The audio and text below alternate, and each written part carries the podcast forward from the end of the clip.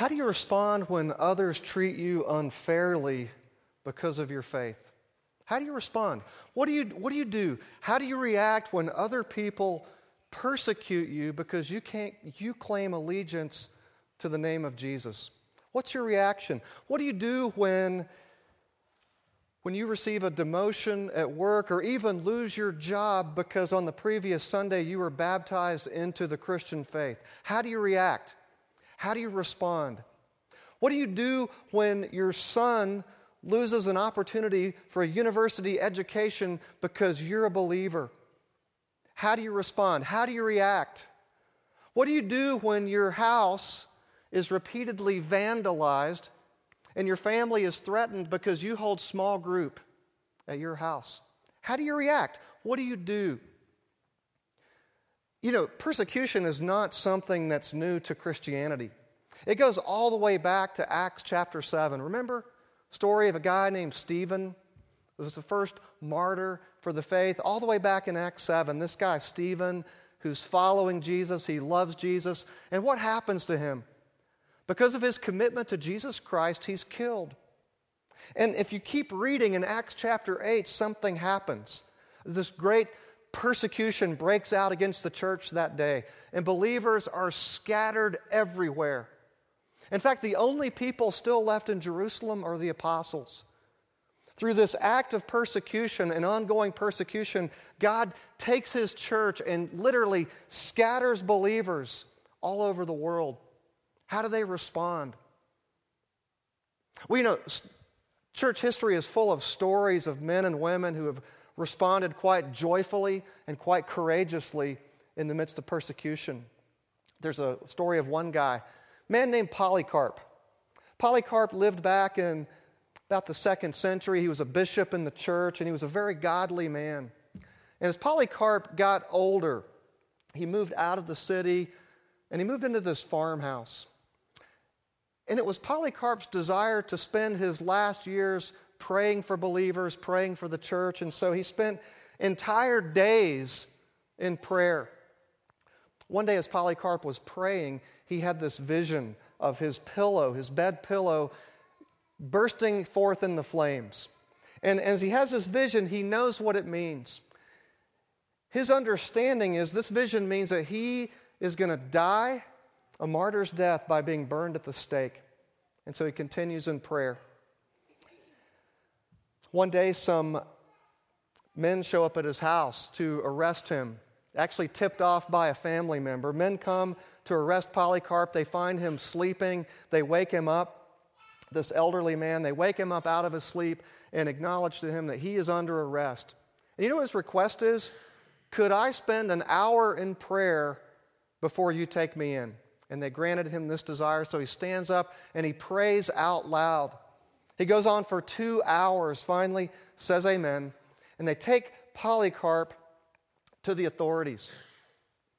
He's given a chance to repent. They say to Polycarp, Curse Christ and you'll be set free. Just curse Jesus Christ and this can all be over with. And you know what, you know what his response is? Polycarp says, he says, 86 years have I served him, and not once has he failed me. How could I blaspheme my king who saved me? How could I? 86 years he has been faithful to me, I can't deny him. They explained to Polycarp that this means death for him. And he says, okay, that's fine. They, they take Polycarp and they drag him into the arena that, where he's surrounded by thousands of bloodthirsty onlookers. And it's their intention to throw Polycarp to the wild animals, but it's late in the day and the animals have already been put away. And so they determine rather quickly that they will burn him at the stake. Remember, God has already given him a vision that this is how he's going to die. So they take Polycarp, they pile up wood around the stake, and it's a normal custom of the day to nail the person to the stake. Makes sense, it keeps them in place. You know what Polycarp says? He says, You, you don't need to use nails because my commitment to Christ will hold me at the stake. And so they agreed. And as Polycarp stands there at the stake, they light the fire, and the flames rise up. But something interesting happens. The flames refuse to touch Polycarp. They come up around him like a vaulted chamber. And as Polycarp stands in the middle, looking out at his persecutors, at his executioner, historians say that his face was filled with joy and courage. And he just stands there in the middle of this fire looking out at everyone, and it's frustrating to the executioner who orders someone to take a dagger and stab Polycarp. They kill him there for his faith. Here's my question How do you respond with such courage and joy and grace in the midst of persecution? How do you do it? What does it take to respond joyfully, lovingly, graciously in the midst of persecution? Today, I, want to just throw out four ideas, four things associated with Christianity and persecution. And I think understanding these four things would help us to stand strong in the middle of persecution. First, there's an expectation. And I've tried to make this easy for, well, really for me to remember, but maybe for you too. There's an expectation, there's a promise, there's a posture, and there's a prayer. There's an expectation. You see, persecution is normally considered the reality within Christianity. It's in pockets of places around the world, like the United States of America, where persecution is abnormal. But if you go back through church history, persecution is normal. And there's always been an expectation of believers that persecution would follow their faith. Jesus says in John, I, believe it's in John 15, he says, No servant is greater than his master. If they persecuted me, they'll also persecute you. Jesus said it's an expectation. Persecution should be expected to be a normal part of Christianity in most circumstances. The servant is not greater than the master. Jesus says, if they persecute me, they'll also persecute you. What did they do to our master? They beat him, they hung him naked on a cross in public. He died a cruel death in front of people. Why did they hate Jesus so much? Why did they want Jesus dead? John chapter 1 says, it says that light has come into the world, but people love darkness rather than light. You see, when Jesus comes into the world, Jesus brings light. And this is supposed to be a positive image. This is supposed to be something positive. Jesus comes bringing hope and joy and salvation. But here's the problem light also exposes things. Light exposes the hearts of men, it exposes our greed, our self centeredness, our pride. It exposes things that we don't want exposed. And so light comes into the world, but men love darkness rather than light. And so the response is then let's kill Jesus. Let's get rid of him. You know what else the Bible says? It says that you and I are the light of the world, that you and I are like a city on a hill that cannot be hidden. Jesus says to us, Let your light so shine before men that they may see your good deeds and bring glory to your Father who is in heaven. You see, because of Jesus inside of us, you and I are a light in darkness. And that's supposed to be positive.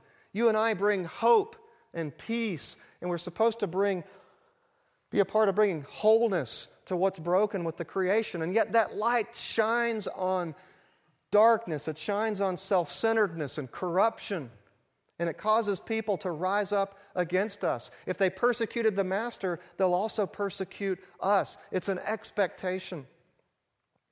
Paul says in 2 Corinthians chapter 2 that, that each one of us who profess faith in Jesus, that we are an aroma of Christ. That you and I give off a smell. You and I give off a certain scent. And this scent is perceived differently by different people. By some people, it's a sweet smell. To other believers, this smell that we give off, this aroma of Jesus Christ, is a pleasing smell. It's pleasant, it's lovely. To other people, that same scent stinks. It smells awful, it's putrid, it's an odor. And you and I give off this odor. It's because of Jesus in us, and people smell us and it stinks. They don't like it. Why do they not like it? Well, it's really because of Jesus in us. It's Jesus that they don't like. And as Jesus is, as we have Jesus in us and as we live for Jesus, we give off an aroma. To some, it's well received. To other, it just flat stinks. And Jesus said it's an expectation. If they persecuted the master, they'll also, also persecute the servants. Servants are not greater than masters. You and I should not expect an easier life than Jesus had just because we're his followers. There's an expectation. There's also a promise. There's a promise. Jesus says in Matthew 16, Jesus says, I will build my church. I will build my church, and the gates of hell will not overcome it. It's a promise. Jesus promises success in the mission. Jesus says this mission will succeed. There's guaranteed success. I will build my church. Nothing can get in its way, nothing can stop God's mission. An early church historian, a guy named uh, Tertullian, actually, he's a theologian, he, he said, The blood of the martyrs is the seed of the church. You, you see, the first 300 years of the church Christians experience intense persecution. It wasn't until about 313 AD that Christianity is legalized in Rome. Prior to this time, for 300 years, the church experiences, experiences intense persecution. And Tertullian says it's the church grows out of the blood of the martyrs. Men and women by the thousands give up their lives, and a church is born. And Jesus says there's a promise that the gates of hell cannot stop the mission. For 300 years, right out of the gates, the church experiences persecution. Historians at the Center for the Study of Global Christianity estimate that by 300 AD, there were already as many as 14 million Christians. How is this so? In the midst of intense persecution, within 300 years, 14 million followers. How? The promise. I am building my church, and the gates of hell can't stop it. Persecution can't stop it. There's a promise that the mission will succeed. There's a scene in the book of Revelation, it's in Revelation chapter 6. There's a scene where the souls of the martyrs approach Jesus and they ask a question Jesus, they say, Oh, sovereign Lord, when are you going to enact justice? When are you going to, when are you going to vindicate our blood? When are you going to make things right? And Jesus' response is be patient. You've got to wait a little while longer because there's still people who must be beheaded and killed because of the faith. Wait a little while longer, but there's a promise. The mission will be accomplished. Blood will be vindicated. Jesus will make things right. It's not a responsibility that you and I have. I don't have to make things right in the midst of persecution. Jesus promises to do that. And there's also a promise that Jesus says in Matthew 28. He says, I am with you always. Always. I am with you always to the end of the age. When you're persecuted, when you're alone, when you feel like no one else is with you, Jesus says, I am with you. Remember that scene in the Old Testament, Shadrach, Meshach, and Abednego? They're thrown into the fiery furnace. And, and the response is, wait a minute, we threw in three people. Who is the fourth person in the fire? Who is it? Who is it? It's Jesus. Jesus says, You're never alone. I am with you always. The mission is guaranteed. I am building a church. The gates of hell can't stop it. There's an expectation, there's a promise. There's also a posture. There's a way that Jesus calls us to carry ourselves in the midst of persecution. Jesus says in Matthew 5, He says, You've heard it said, love your neighbor, hate your enemy. But I say to you, love your enemies and pray for those who persecute you. Jesus says there's a posture that you and I are to carry, and that is a posture of being loving and kind and gracious toward our persecutors, not hateful, not vindictive. Jesus says, Love your enemy. Pray for those who persecute you. There's a, there's a posture that he wants us to carry. You know, you know what? When Polycarp was killed, and they described his face as being full of joy and full of grace. And after he was killed, the historian writes that the crowd noticed that there was a difference between the way the Christians died and the way the unbelievers died. There was something different about them. There was something about their posture, the way they carried themselves, their joy, their courage. Remember Stephen, when Stephen, that first martyr, was stoned? What is his response? Father, forgive them. Don't hold this sin against them. Would that be your prayer? Would that be my prayer? Lord, forgive them for stoning me. Forgive them for their persecution against you. I was talking to a friend of mine a few months ago, Don Cox. Don uh, lives in town. He's a coffee roaster. You've probably had his coffee at one time or another. And we were talking about mission of God and missions. And one of the things Don does, he coaches church planters in other countries. And he was telling me this story, and I think it so well illustrates this posture that God wants us to have that I want Don to just come and briefly share this story with you. Good morning. Another page is being written in the history of the church that little or some will never hear. Uh, just recently, and, and I have to speak in, in vague terms because the area in which this individual works I can't mention, and it would be bad if I said his name because there are people out there that are hunting him down. And they call themselves Christians, and they actually turned my friend in because they believe that he's not doing church the right way. This got back to a group of individuals who do not like Christians in their country, so they kidnapped his mother and, their fa- and his father, and they beat his father and they beat his mother. They let his mother go. She was in intensive care in the hospital. Praise God that she has gotten better, but they held on to his father to make a statement to say that what you're doing is wrong. Bruce, for the lack of a good name, is a tribal leader in this region where tribal leaders have a lot of power and they can do things quickly. And within this particular culture, it is actually okay and they would be honored. More honor would be put upon them if Bruce decides just to pull the trigger, organize a tribal SWAT team, bust into the camp where they're holding the father, shoot all the people that harmed his father and harmed his mother, and he would return back to the village in greater honor. So the other leaders from the other tribes who looked to Bruce said, We can get your father and mother tomorrow. We know where they're at. And Bruce looked at him, and he wouldn't use these words, but he said, We don't roll like that.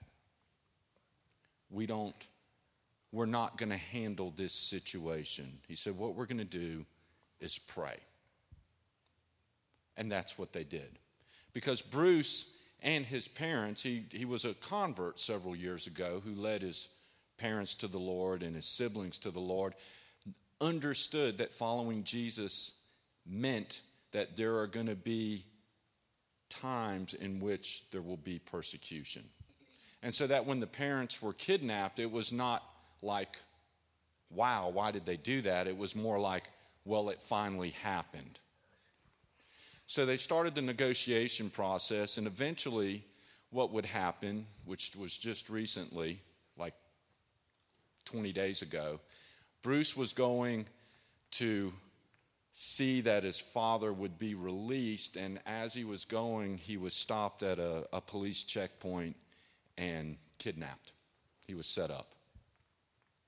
And they took his computer, they took the translations that were with them. The, the thing about Bibles, as my brother shared, is so important. And they started to beat him. Now, this isn't the first time Bruce has been beaten. There was a time 24 months ago when they were having a, a meeting somewhat like this that the religious police came in, put him on his knees, and Bruce said that he was really scared when they came in with clubs, but that he knew it would be all right after they started beating him because there was a promise that the Lord was going to be there with him. The father was released. Bruce is still in captivity. We thought he was dead. We just got a word in an email last week saying that he's alive. They asked, How do we know it is true? And Bruce is a big guy. And they said, Well, he eats a lot and that he likes to tell a lot of jokes. He's always laughing.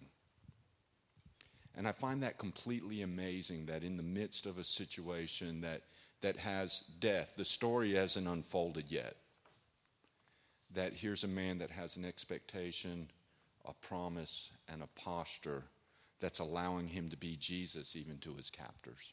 If you'd like to speak to me more about it after church, I'll be in the Commons. Um, please pray for Bruce. And, and I want you to hear this. We're gathered this morning, and it, and it kind of seems sad that, that people are being persecuted, but what you need to understand is those that are being persecuted are in joy. Because the joy of the Lord is being poured out in their hope, knowing that the church is being grown and that it's just the way things happen in different parts of the world. So thank you. Thank you, Don. You see that posture? This is not how we roll. This is not how we respond. There's, a, there's an expectation, there's a promise, there's a posture, and there's a prayer. In 1 Timothy chapter 2, Paul writes, I urge you that prayers be made for all people. I urge you, it's a command, urge you that prayers be made for all people, for kings, and for those in positions of high authority, so that you and I may live peaceful and quiet lives in all godliness and dignity. It's a prayer. We're, we're commanded to pray. We're gathered here today to pray. Believers are gathered all around the world today to pray for brothers and sisters in Christ who are being persecuted for the faith. So, what's the prayer? What do we ask for? 1 Timothy 2 tells us pray for all people, pray especially for kings and those in high authorities. Now, I think it's easy for some Christians, especially those living in the United States of America, to hear that as a prayer that goes like this God, please help our brothers and sisters not to be persecuted. The problem with a prayer like that is it, is it negates the expectation. Because Jesus says, The servant is not greater than his master. If they persecuted me, they will persecute you. Sometimes I think we come at this 1 Timothy 2 verse and go, and our, our posture is something like this God, keep us free from persecution so that we can live our peaceful lives, so that I can do what I want, so that I can pursue the American dream unhindered, so that I can have a comfortable life, so that I don't really have to engage much in my faith, so that I don't really have to be overly involved in the mission of God, unless, of course, it's fun, unless, of course, it entertains me. Unless, of course, it's a program that I like, then I would be involved. You see, we kind of hear that prayer is it'd be better around the world if persecution stopped because then everyone could relax. You know where the gospel is the strongest and theology of the church is the purest? It's in countries where there's intense persecution. And what's interesting is the, is, as the prayer requests come back to us from people in persecuted countries, the prayer request is not make persecution stop. The requests are help us to stand strong, help us to be firm to the end, help us to overcome. Help us to face our captives, captors with joy and courage and peace. Give us opportunities to share the gospel with people who persecute us. Pray for their salvation and pray for us that we would be strong. There's an expectation, there's a promise, there's a posture, there's a prayer. Here's what I believe this prayer is talking about in 1 Timothy 2 that says, Pray for kings, pray for those in high positions. If you read the chapter in context, It's a missional passage. It's a passage about the mission of God going forward. Pray for kings, pray for the emperor, pray for those in high authority that they would, would come to know Jesus, that they would experience joy and salvation. You know what I think is interesting? You know who's in charge? You know who the emperor is when Paul writes 1 Timothy 2? Nero. You remember what Nero did to the Christians? He set them on fire such that historians say the Christians would often illuminate the night sky as Nero burned them. Paul says, Pray for Nero, pray for the king, pray for those in high positions because the gospel is meant to go everywhere. The gospel is for kings, the gospel is for those in authority, the gospel is for the poor, the gospel is for the ordinary person. Pray that the gospel would go forth. Pray that the mission would go forth. And this prayer that we would live peaceful and quiet lives is really a prayer that the gospel could go unhindered, that we could be about our business. We don't purposefully want trouble. We want to move forward with the mission. Pray that that would be so. Pray for peace, that we could do what we're doing in godliness and dignity. It's not really a prayer for us to be able to live comfortable lives. It's a prayer for the mission of the church to go forward, as Jesus promised it would. So, what do you do? How do you stay strong in the midst of persecution? How do you respond like someone like Polycarp? How do you respond with a smile on your face, with joy in your heart? In the book of Revelation, it, it tells us the answer. It, it says they overcame him. They overcame. How? By the blood of the Lamb, by the word of their testimony, and here's the clincher they did not love their lives even unto death. How much do you love your life? How much is your life worth? How important is your stuff to you? What would happen if your stuff was taken away? What would happen if your life was taken from you? Is that the end? Or is the promise true? Can we trust Jesus? The mission will be accomplished. Jesus is building his church. Jesus is always with us.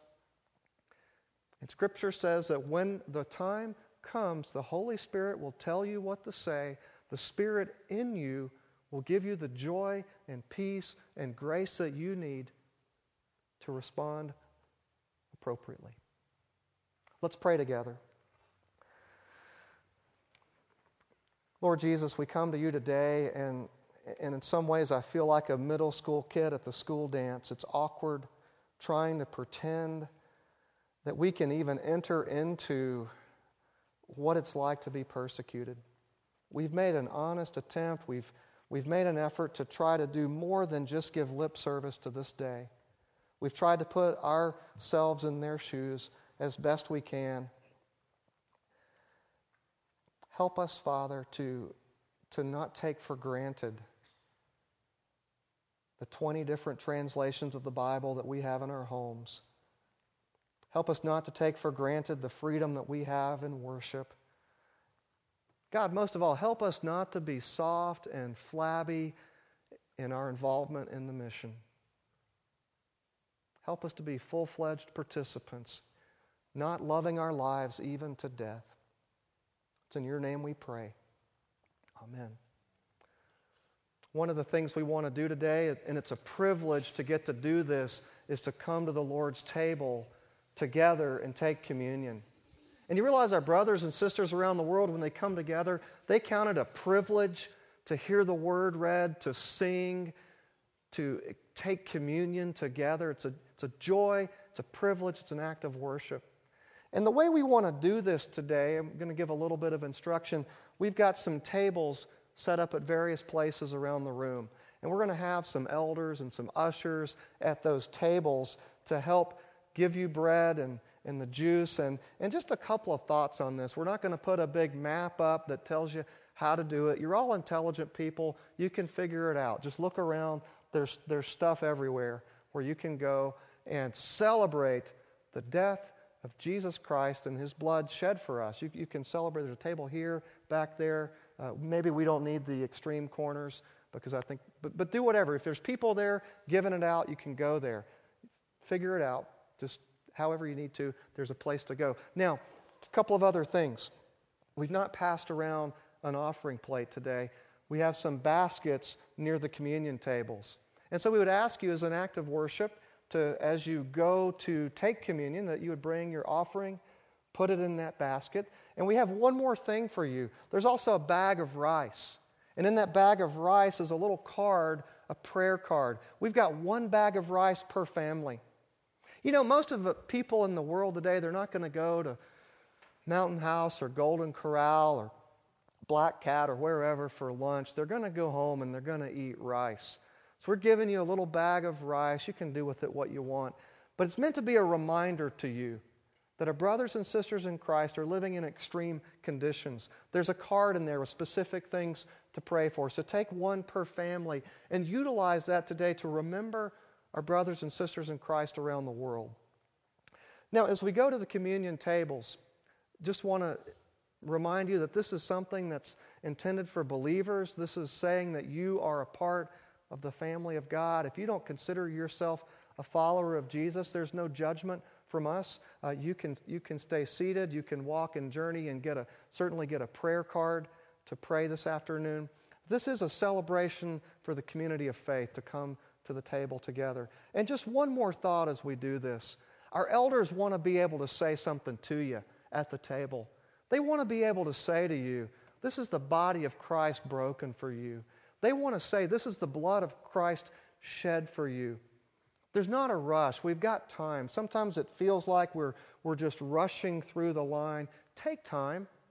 Take time to stop and listen. Let the elders tell you.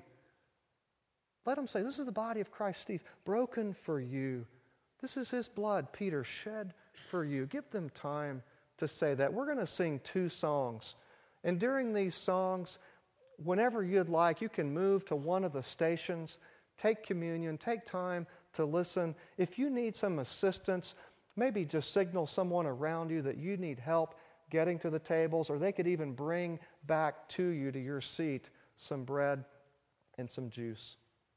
Again, let's pray together. Father, what a privilege to be called a Christian, and what a privilege to be able for our brothers and sisters around the world to suffer for your sake. You say in your word, Blessed are you when men persecute you. This is a blessing. So now we sing to you, we come to the table celebrating the work of Christ, his death on the cross for us, and pray that you would strengthen our faith. It's in the name of Jesus we pray. Amen.